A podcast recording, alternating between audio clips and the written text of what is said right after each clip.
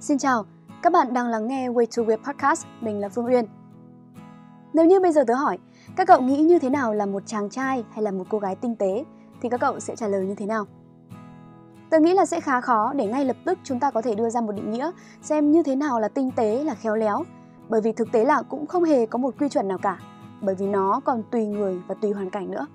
Thế nhưng mà nếu như bây giờ uh, hỏi một câu dễ hơn đi, rằng có một khoảnh khắc nào đó khiến cho các cậu phải thốt lên rằng là uh, người đó hay là một ai đó thật khéo léo, thật là tinh tế thì tớ nghĩ là mỗi chúng ta sẽ dễ dàng có câu trả lời hơn đấy.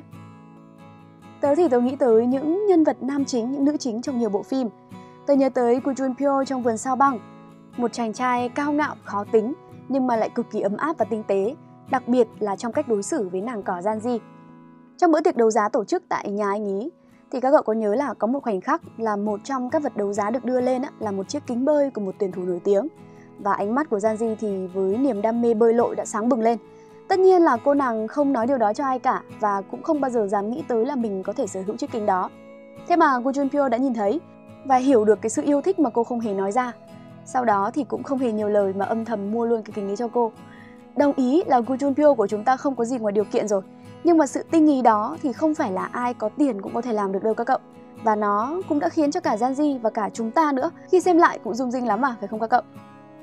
Tinh tế cũng khiến tôi nghĩ tới người bạn thân đã chu đáo uh, đặt tay của mình ngay cạnh bàn khi mà tớ cúi xuống lấy đồ bởi vì sợ là tớ trong lúc không để ý sẽ cụm đầu vào đó. Tớ cũng nhớ tới một người đã luôn để tớ đi trước mỗi khi bước lên bậc cầu thang hay là để tớ đi sau mỗi khi đi xuống bậc và luôn để tớ đi bên trong mỗi khi đi dạo trên vỉa hè. Rõ ràng là những khoảnh khắc đó hay là quan điểm về một người tinh tế giữa tớ và các cậu sẽ khác nhau, nhưng mà có một điểm chung đó là một người tinh tế thì sẽ khiến cho người đối diện cảm giác dễ chịu. Khiến chúng ta phải thốt lên rằng là đó thực sự là một người lịch thiệp, một người được giáo dục rất tốt, biết quan tâm và cư xử đúng mực. Tất nhiên là điều này thì không có nghĩa là mỗi chúng ta sẽ phải cố gắng đưa nhau vào một quy chuẩn hay là một khuôn khổ nào cả. Mỗi người đều có những cách để ghi dấu ấn riêng. Thực tế là cũng có rất nhiều người mặc dù bên ngoài họ luôn tỏ ra là cá tính, thô lỗ hay là nóng nảy, nhưng mà bên trong thì lại rất là chân thành và ấm áp. Thế nhưng mà dù thế nào đi nữa thì có lẽ các cậu sẽ công nhận với tớ rằng con người chúng ta, kể cả nam hay là nữ, thì sẽ luôn có xu hướng thích những người biết cư xử, biết chăm sóc và thấu hiểu điều mình cần, ngay cả khi mà mình không hề nói ra. Dù rõ là không nói thì làm sao mà biết đúng không? Nhưng mà suy cho cùng nếu như chúng ta đủ sự tinh ý và thái độ biết quan tâm người khác thì chúng ta sẽ có thể hiểu được họ cần gì. Và tất nhiên là sinh ra thì chẳng ai tự nhiên có được cái tính cách này cả. Tất cả nó phải là sự quan sát, học hỏi và để ý từ những điều nhỏ nhặt trong cuộc sống. Tôi cũng đọc được rằng là trên thực tế để trở thành một người có EQ cao không hề khó, tất cả đều bắt nguồn từ những hành động cực kỳ đơn giản. Vậy thì tôi đã nghĩ rằng tại sao chúng ta không thử cố gắng, vì khiến bản thân tốt hơn thì luôn là điều xứng đáng. Vậy thì ngày hôm nay hãy cùng tớ tâm sự một chút về chủ đề này, xem là trở thành một người tinh tế có khó hay không nhé. Tôi nghĩ rằng là muốn tinh tế thì trước tiên đó là đừng có vô duyên. Mà để không vô duyên thì việc chúng ta hiểu được những quy tắc ứng xử cơ bản là điều rất quan trọng. Thứ nhất, tôi nghĩ đó là lời nói. Đó là việc chúng ta có thể điều khiển được âm lượng giọng nói này, tông giọng hay là dùng những từ ngữ như thế nào để phù hợp với từng người và từng hoàn cảnh. Những người tinh tế khéo léo ấy, trước hết phải là một người biết cách nói chuyện, giữ lễ nghĩa và lịch sự. À, nói đến đây thì tớ cũng chợt nhớ ra có những tình huống mà khiến tớ cảm thấy cực kỳ khó chịu, có thể là các cậu cũng đã gặp phải. Ví dụ như là khi đi xe buýt hay là các phương tiện công cộng thì đa phần chúng ta thường có thói quen là sẽ nghe nhạc hoặc là sẽ tranh thủ những cái khoảng thời gian di chuyển đó để nghỉ ngơi nhưng mà rất nhiều lần tôi đã khó chịu bởi vì là có một ai đó nói chuyện điện thoại quá lớn. Hay là từ ghế sau họ đạp chân lên cái ghế trước của mình chẳng hạn.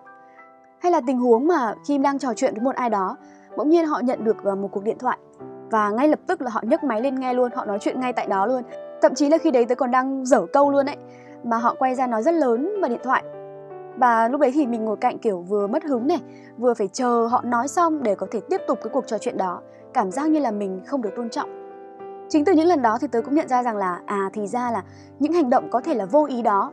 Nếu như mình không chú ý thì rất có thể sẽ làm phiền đến người khác và bản thân mình sẽ khiến họ khó chịu và thậm chí là tổn thương nữa. Và tớ đã nhớ những chi tiết nhỏ đó để bản thân mình không lặp lại với những người khác. Đặc biệt nữa không chỉ lời nói đâu mà còn là hành động.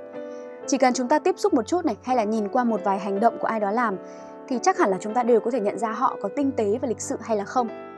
Nói tới đây thì tớ bỗng nhớ tới những quy tắc trên bàn ăn mà được bố mẹ dạy rất là nghiêm khắc từ nhỏ. Nào là trước khi ăn thì cần mời như thế nào này, ngồi thế nào, cách gắp thức ăn như thế nào để được coi là ăn trong nồi ngồi trong hướng này hay là nhai thức ăn như thế nào để không phát ra tiếng. Vô vàn những cái quy tắc ăn uống hồi đấy nó đã khiến tôi sợ cực kỳ luôn. Xong tôi nghĩ rằng là ăn cơm thì phải thoải mái tại sao bố mẹ cứ phải quan trọng hóa lên? Cho đến khi đi ra ngoài tớ mới thấy rằng là quý giá biết bao nhiêu những cái sự nghiêm khắc đó bởi vì nó đã giúp bản thân tớ ít nhất là không phải trở thành một đứa bé vô duyên. Lớn hơn thì những trải nghiệm và những quan sát hàng ngày sẽ giúp cho chúng ta có thêm nhiều những quy tắc bất thành văn khác mà chúng ta cần phải nhớ. Tưởng như là nhỏ bé nhưng mà tôi lại cảm thấy cực kỳ quan trọng. Ví dụ như là uh, chúng ta không nên đi giày cao gót đến bệnh viện và thư viện. Nếu như mà không có thời gian thay đồ thì chúng ta nên cố gắng đi chậm rãi nhất có thể để hạn chế phát ra tiếng động. Hay là khi người bạn bên cạnh đang nhắn tin hay là nhập mật khẩu thì mình có thể lịch sự bằng cách nhìn ra hướng khác. Hay là việc giúp đỡ người khác như thế nào để bản thân họ không cảm thấy gánh nặng hay là tự ái. Nhiều lắm, mà chắc chắn là chịu khó quan sát, học hỏi hàng ngày từ những điều nhỏ nhặt thì chúng ta mới có thể tích lũy được. Có thể nhiều người cho rằng nếu như cứ phải tuân theo những quy tắc đó, thì cuộc sống của chúng ta sẽ trở nên gò bó. Không được là chính mình nữa thì sao đây? Thì tớ nghĩ là những điều này sẽ không ảnh hưởng đến việc chúng ta là ai. Bởi vì dù có là ai đi chăng nữa thì việc trước tiên cũng phải lịch sự và biết điều, biết cách cư xử chứ, phải không nào? Nếu chúng ta coi việc rèn luyện cư xử của mình là một điều đương nhiên, thì tự khắc chúng ta sẽ cảm thấy nó nhẹ nhàng Bên cạnh đó, với tớ thì tinh tế còn là khi chúng ta biết khéo léo và nhận ra được những điều mà người khác không nói ra được. Một người tinh tế là người biết khi nào nên vui vẻ tươi cười và khi nào ở nên chậm lại và lắng nghe những người khác, không phải là chỉ mải mê kể những chuyện vui của bản thân, thậm chí là khi người khác đang buồn. Với một người bạn đang buồn vì thành tích học tập không tốt, chúng ta không thể là cứ khoe mãi về kết quả của mình, rằng là mình xếp thứ hạng cao như thế nào hay là mình sẽ được thưởng ra sao. Trước một người bạn đang xích mích trong chuyện tình cảm, thì chúng ta không thể đến gần và ngồi đó vừa cười vừa hớn hở nói về buổi hẹn hò của mình hay là việc bản thân được cưng chiều như thế nào.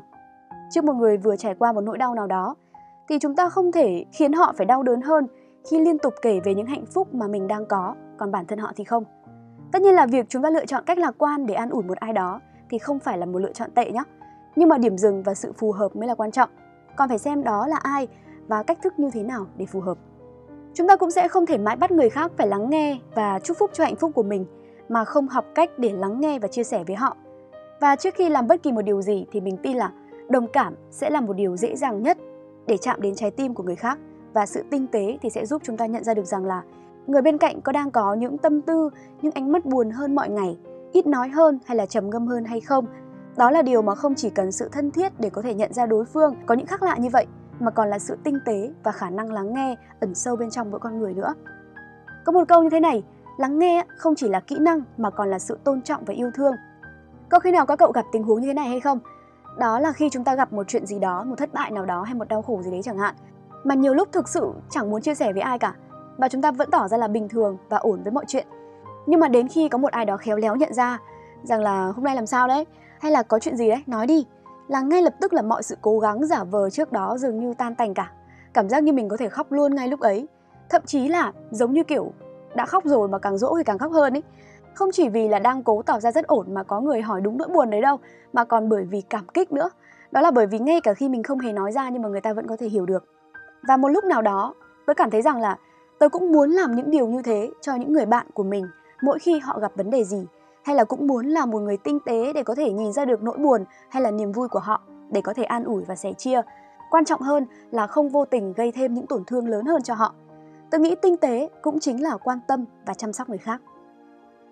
Bên cạnh đó, tinh tế còn thể hiện ở việc chúng ta có thể nhận ra đâu là điều mà đối phương không muốn chia sẻ. Đố các cậu biết nhé, một trong những câu hỏi áp lực nhất và không muốn nghe nhất của giới trẻ bọn mình là gì? Đó, có phải đại loại là những câu như là lương tháng bao tiền này, có người yêu chưa? Hay là năm nay tài chính như thế nào? Với tớ thì chuẩn luôn ấy. Nhưng mà vấn đề là, cùng một câu hỏi đó, nếu người hỏi là bố mẹ hay là những người bạn thân thiết chẳng hạn, thì tớ sẽ cảm thấy dễ dàng để chia sẻ hơn. Nhưng mà nếu là một người xa lạ và có phần không thực sự hiểu mình thì mình sẽ cảm thấy cực kỳ khó trả lời. Giống như kiểu là nếu như mình kể nhiều thì thành khoe khoang, mà kể khổ thì cũng không nên bởi vì người ta cũng sẽ không hiểu ấy. Mặc dù mình biết rõ rằng là họ hỏi vì họ quan tâm mình cũng cảm thấy rất biết ơn vì điều đó. Thế nhưng mà vẫn không tránh khỏi những sự khó xử nhất định. Điều này cho thấy là quan tâm thôi chưa đủ mà còn phải tinh tế và khéo léo để phù hợp nữa. Tớ cần biết là với những mối quan hệ như thế nào thì mình nên dừng ở mức xã giao và với những mối quan hệ ở mức nào thì mình có thể đặt ra những câu hỏi liên quan đến đời tư của đối phương hơn.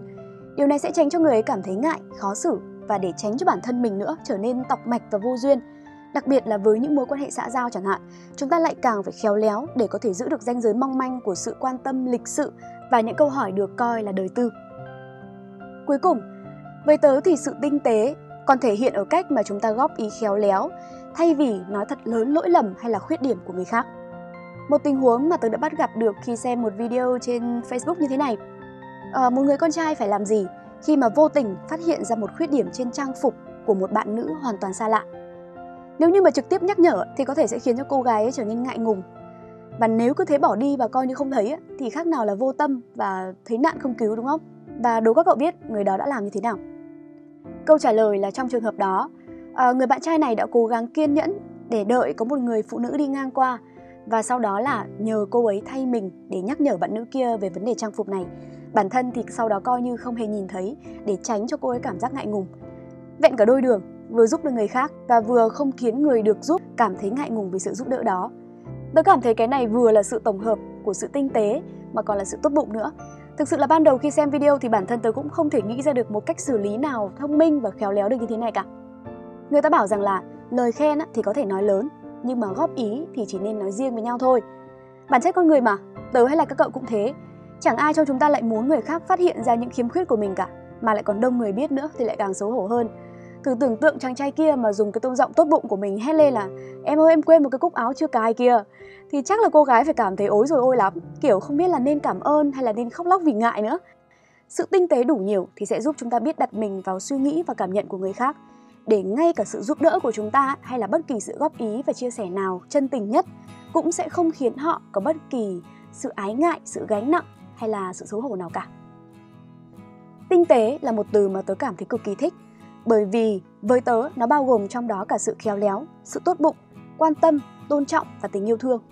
Vậy thì câu trả lời cho thắc mắc ban đầu là một người tinh tế có khó hay không? Thì tớ nghĩ là nó vừa khó vừa dễ.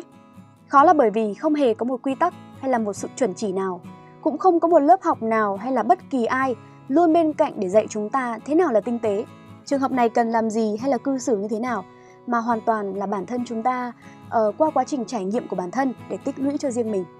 Còn dễ là bởi vì việc học hỏi hay là quan sát, thực hành sự tinh tế này diễn ra ngay trong cuộc sống hàng ngày của mỗi chúng ta. Sự lễ phép, sự lịch thiệp, đúng mực, tinh ý với những diễn biến của cuộc sống thì sẽ gom lại và cho chúng ta biết cần phải làm gì, đó là tinh tế.